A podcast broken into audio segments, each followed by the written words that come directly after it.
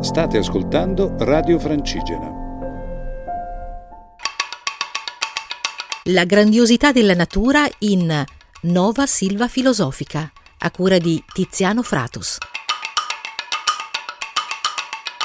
Buongiorno, vi do il benvenuto a questa nuova puntata di Nova Silva Filosofica, la grandiosità della natura. La voce che sentite è quella di Tiziano Fratus e queste sono le frequenze di Radio Francigena.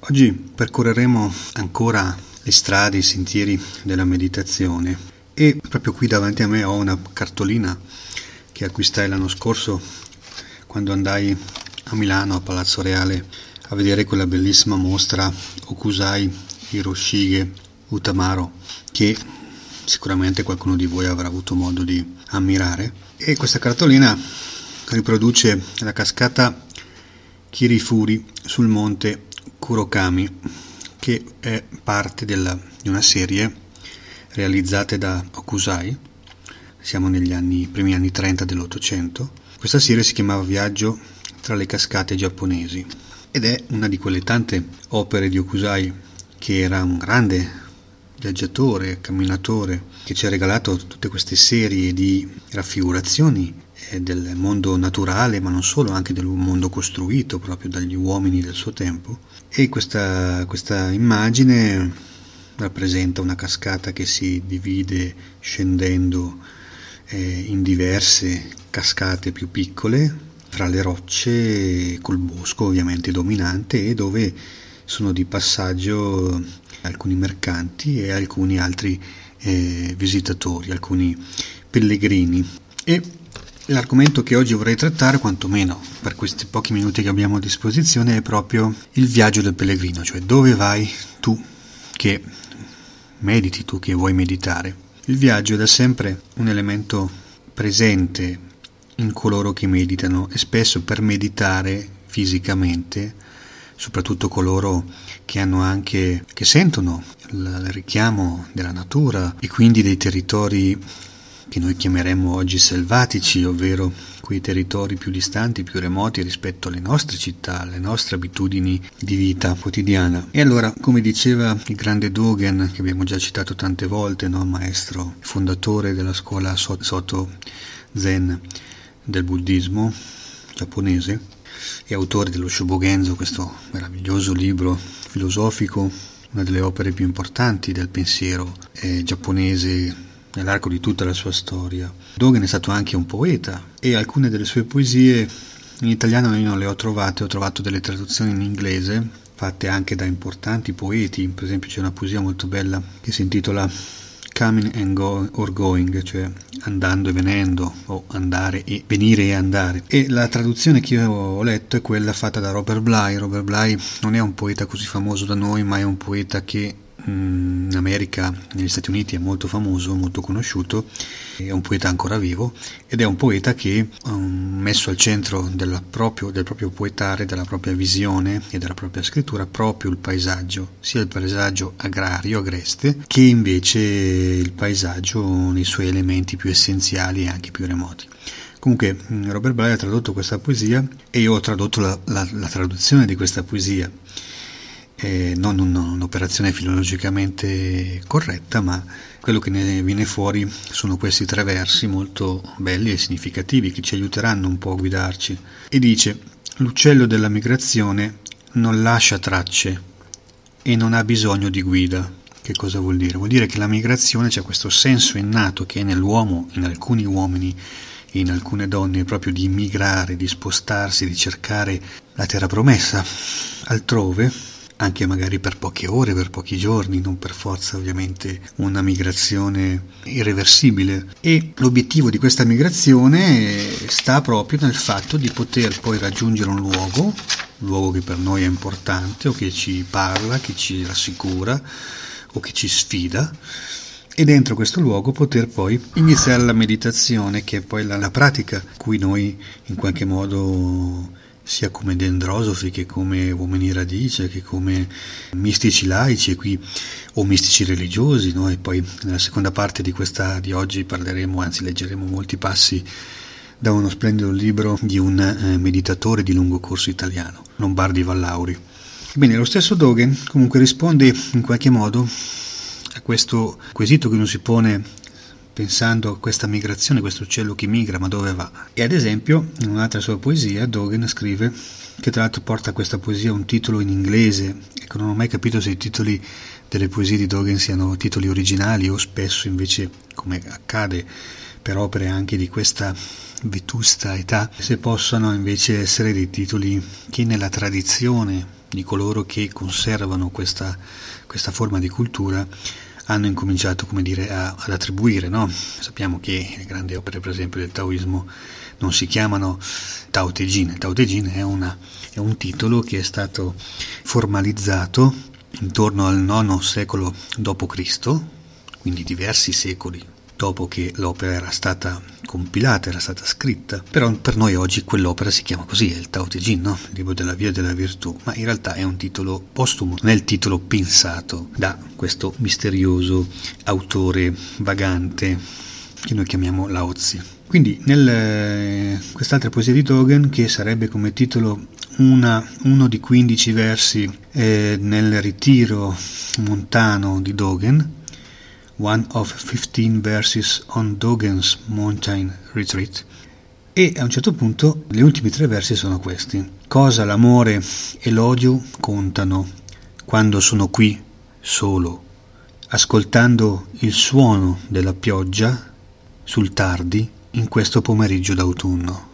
E allora, perché gli uomini sentono il bisogno appunto di andare così lontano, spesso per meditare? E perché gli uomini sentono questo bisogno, quantomeno alcuni uomini e alcune donne sentono il bisogno di meditare, di ritirarsi, di coltivare una visione più ampia e anche al contempo di fare pulizia, no? di fare quell'ecologia della mente, nella mente, che è anche un titolo magnifico di una serie di saggi di Gregory Bateson e che però rappresenterebbe benissimo anche una forma, un tentativo di descrizione di quello che potrebbe essere la mistica, la meditazione, sono tutti ingredienti di uno, di uno stesso disegno, sono tutti ingredienti anche di una stessa pratica.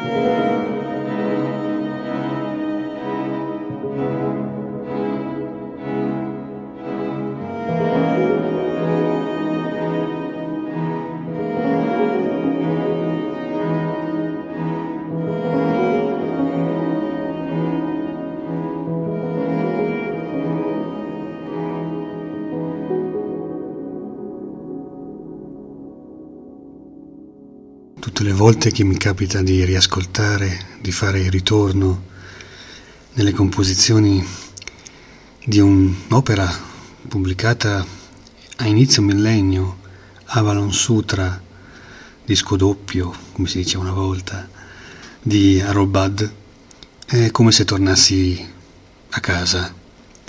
è una terra sonora che mi accoglie ogni volta come con grande generosità e alla quale torno veramente con grande piacere. E mi sono molto sorpreso quando in questi giorni sono tornato a riascoltare Avalon Sutra di quanto talvolta eh, la quantità di informazioni, di nozioni, di opere che noi possiamo oggi disporre sia così vasta che un'opera che ti sembra imprescindibile o quantomeno che sta veramente al centro di quello che per te può essere l'ordine dell'universo, insomma il piccolo ordine dell'universo portatile che ognuno di noi finisce per alimentare, per creare, per sistemare. E Avalon Sutra è sempre stato, da dieci anni a questa parte almeno, un'opera che ascolto ciclicamente e che amo tantissimo.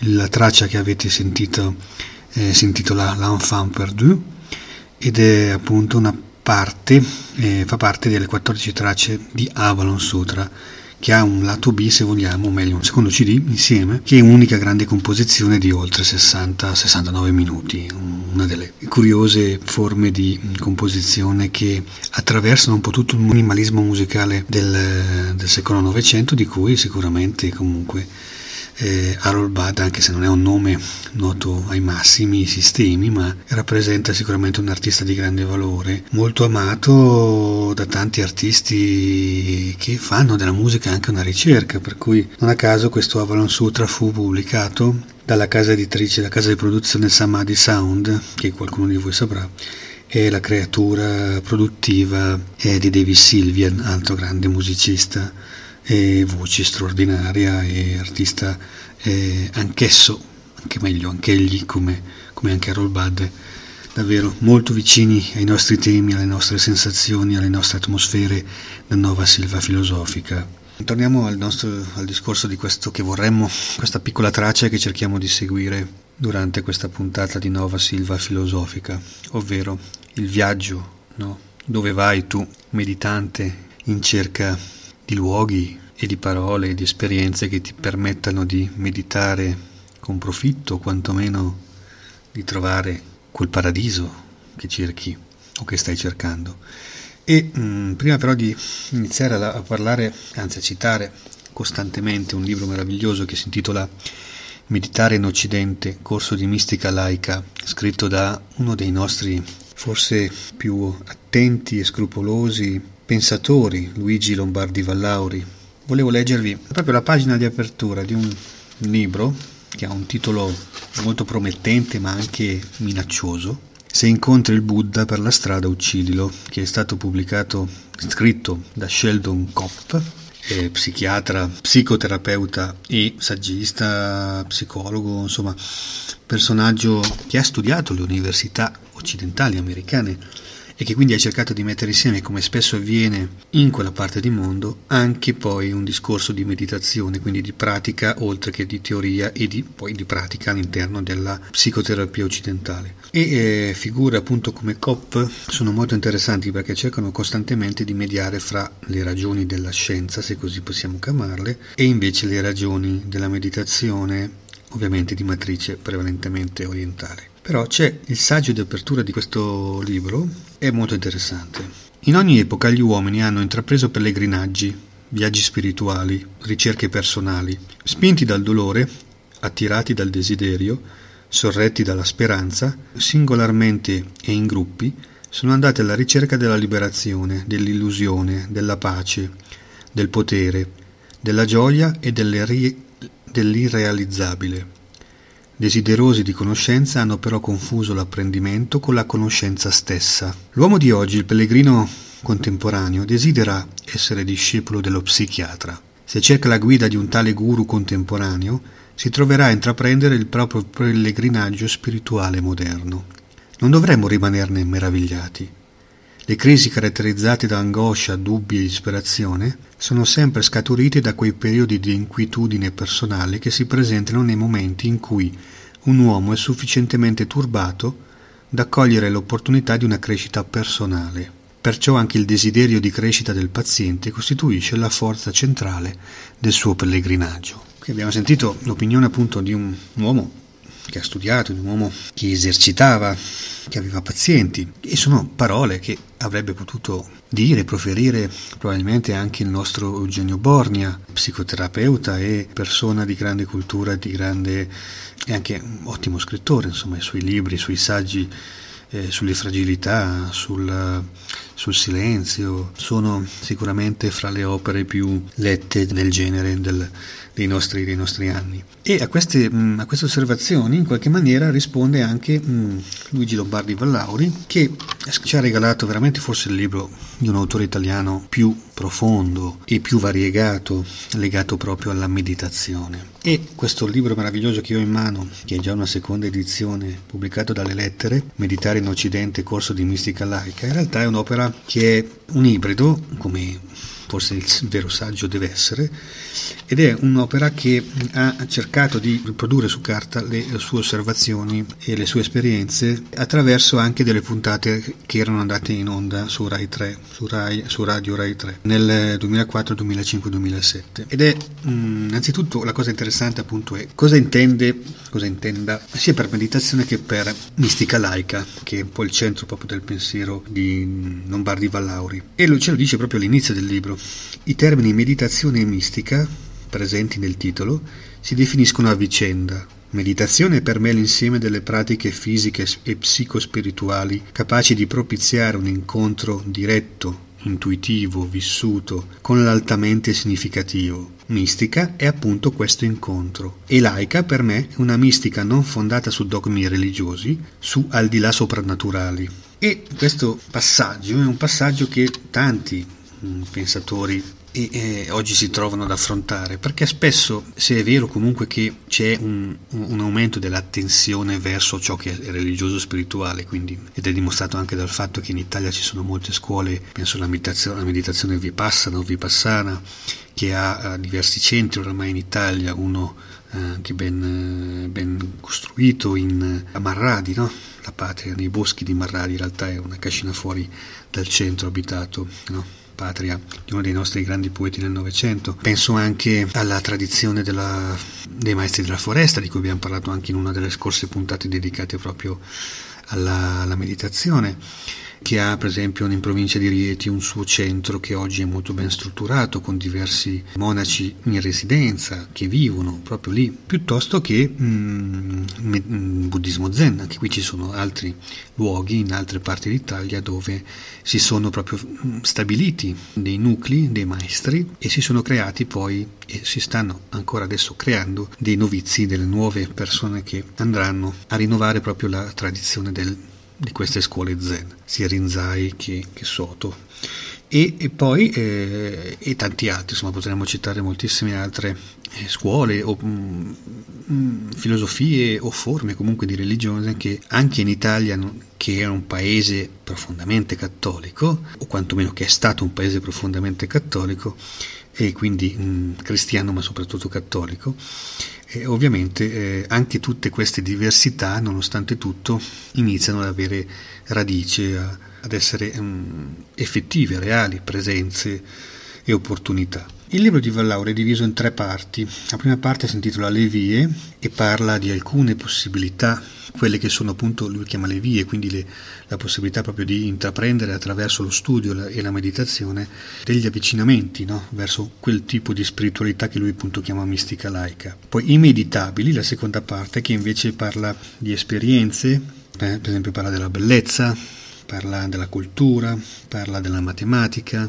quindi dei temi attraverso il quale snervare queste sue idee queste sue conoscenze. La parte che più però mi interessa è questa qua, la terza, l'anima del paesaggio, in cui Lombardi Vallauri visita dei luoghi che diventano essi stessi fonte di meditazione. E quindi, ad esempio, ci sono i mari, il mare del deserto, c'è la donna, che è un paesaggio sicuramente affascinante, l'acqua, laghi, no?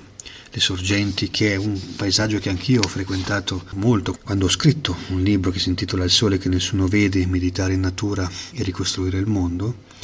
e che frequento quasi tutti i giorni perché il lago dove io vado a meditare la mattina, tranne eccezioni o assenze dovute da impegni, è proprio un lago, piccolo lago di montagna in provincia di Torino, fra i comuni di Trana e Avigliana, a un'oretta di, di, di macchina dal confine con la Francia. E eh, il cielo oppure la città e anche l'alta montagna. Infatti volevo leggervi alcuni passi da questa bellissima descrizione che fa Lombardi Vallaure dell'ambiente meditativo alta montagna. Allora, innanzitutto il paesaggio, secondo uh, Lombardi Vallauri, ha il potere di nutrire, di soddisfare l'anima. È l'anima resa più grande, esaltata. Il paesaggio è uno di quegli oggetti che per la loro natura e grandezza possono rivelare l'anima a se stessa, che poi è lo stesso pensiero che avevano anche i trascendentalisti americani, no? Pensiamo ad esempio a Whitman, a Thoreau, eh, a Melville e a molti altri.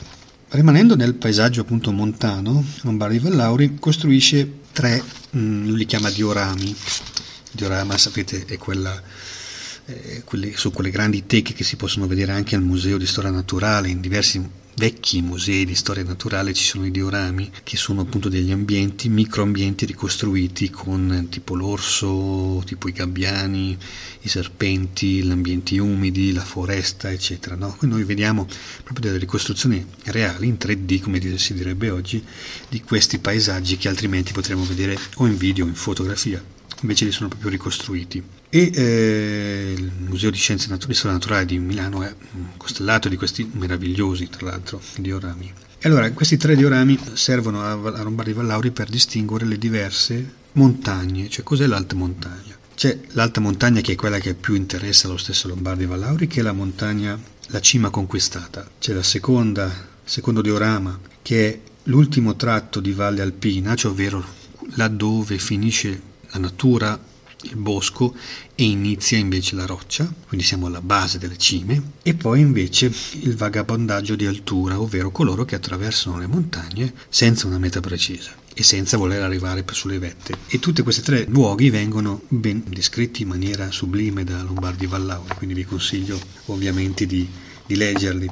Però uno mm, mi piaceva leggere alcuni frammenti molto brevi. Uno è questo. L'alta montagna è per me anzitutto la cima conquistata, dice Lombardi Vallauri. I tuoi vicini, i tuoi pari, sono le altre cime, e cioè i tuoi vicini sono le cose più lontane, più distanti tra loro. Se aspetti fino a sera le quinte che si succedono in tutte le direzioni, ma specialmente quelle verso il tramonto, vanno dal meno al più celeste. Poi c'è la, invece la seconda montagna, se vogliamo, il secondo diorama, che è quello che io sento più vicino, cioè ovvero laddove le foreste scolpite, che sono gli ultimi lembi di foresta che uno può andare a visitare, proprio là dove la natura, intesa come pianta, si è aggrappata, addirittura è cresciuta sul, con le radici sulle rocce, che poi diventeranno ovviamente le, i padroni della montagna superiore, che è la vera montagna per gli scalatori ovviamente, come anche eh, Lombardi Vallauri, e, e, invece a me piace proprio quel mondo lì, il mondo che sta alle basi, dove le cime in realtà sono più una promessa, no? una promessa, un miraggio, ma non un obiettivo concreto. Questa volta la montagna non è sotto di me, ma è di fronte e al di sopra di me, così dice appunto Lombardi Vallauri. Un orizzonte completo, l'intero sviluppo ultimo della valle. Sono salito per erba e qualche roccia, ha un balcone super panoramico, uno sbalzo di parete che mi contiene come una coppa, come un nido, al di sopra di un vuoto profondo centinaia di metri. Io spero che voi mediate questa posizione. Ecco una cosa bella del libro di Vallauri che, essendo una trascrizione delle, eh, delle trasmissioni radiofoniche, cerca di rendere anche quelle sensazioni no? che, usando la voce in radio, spesso consentono a chi parla, alla voce che vi raggiunge, anche di aspettare, di silenziarsi e di invocarvi no? alla suggestione, quindi ascoltiamo il vento. Il vento non c'è, ma noi lo sentiamo o ce lo immaginiamo. Questa è magia, una delle magie ovviamente della radio, che la televisione non sarà mai in grado di riprodurre allo stesso modo. E forse è anche per questo che il libro e la radio, cioè scrivere, l'atto dello scrivere e l'atto dell'ascoltare in radio, sono in realtà delle, possono essere delle esperienze intime molto prossime, molto vicine.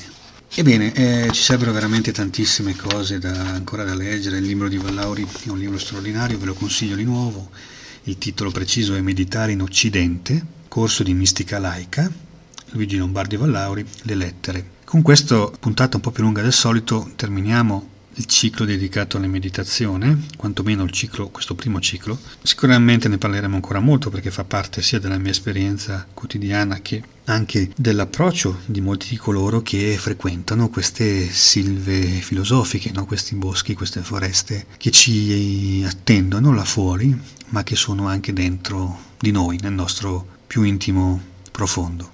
Buona serata. Radio Francigena, un mondo in movimento.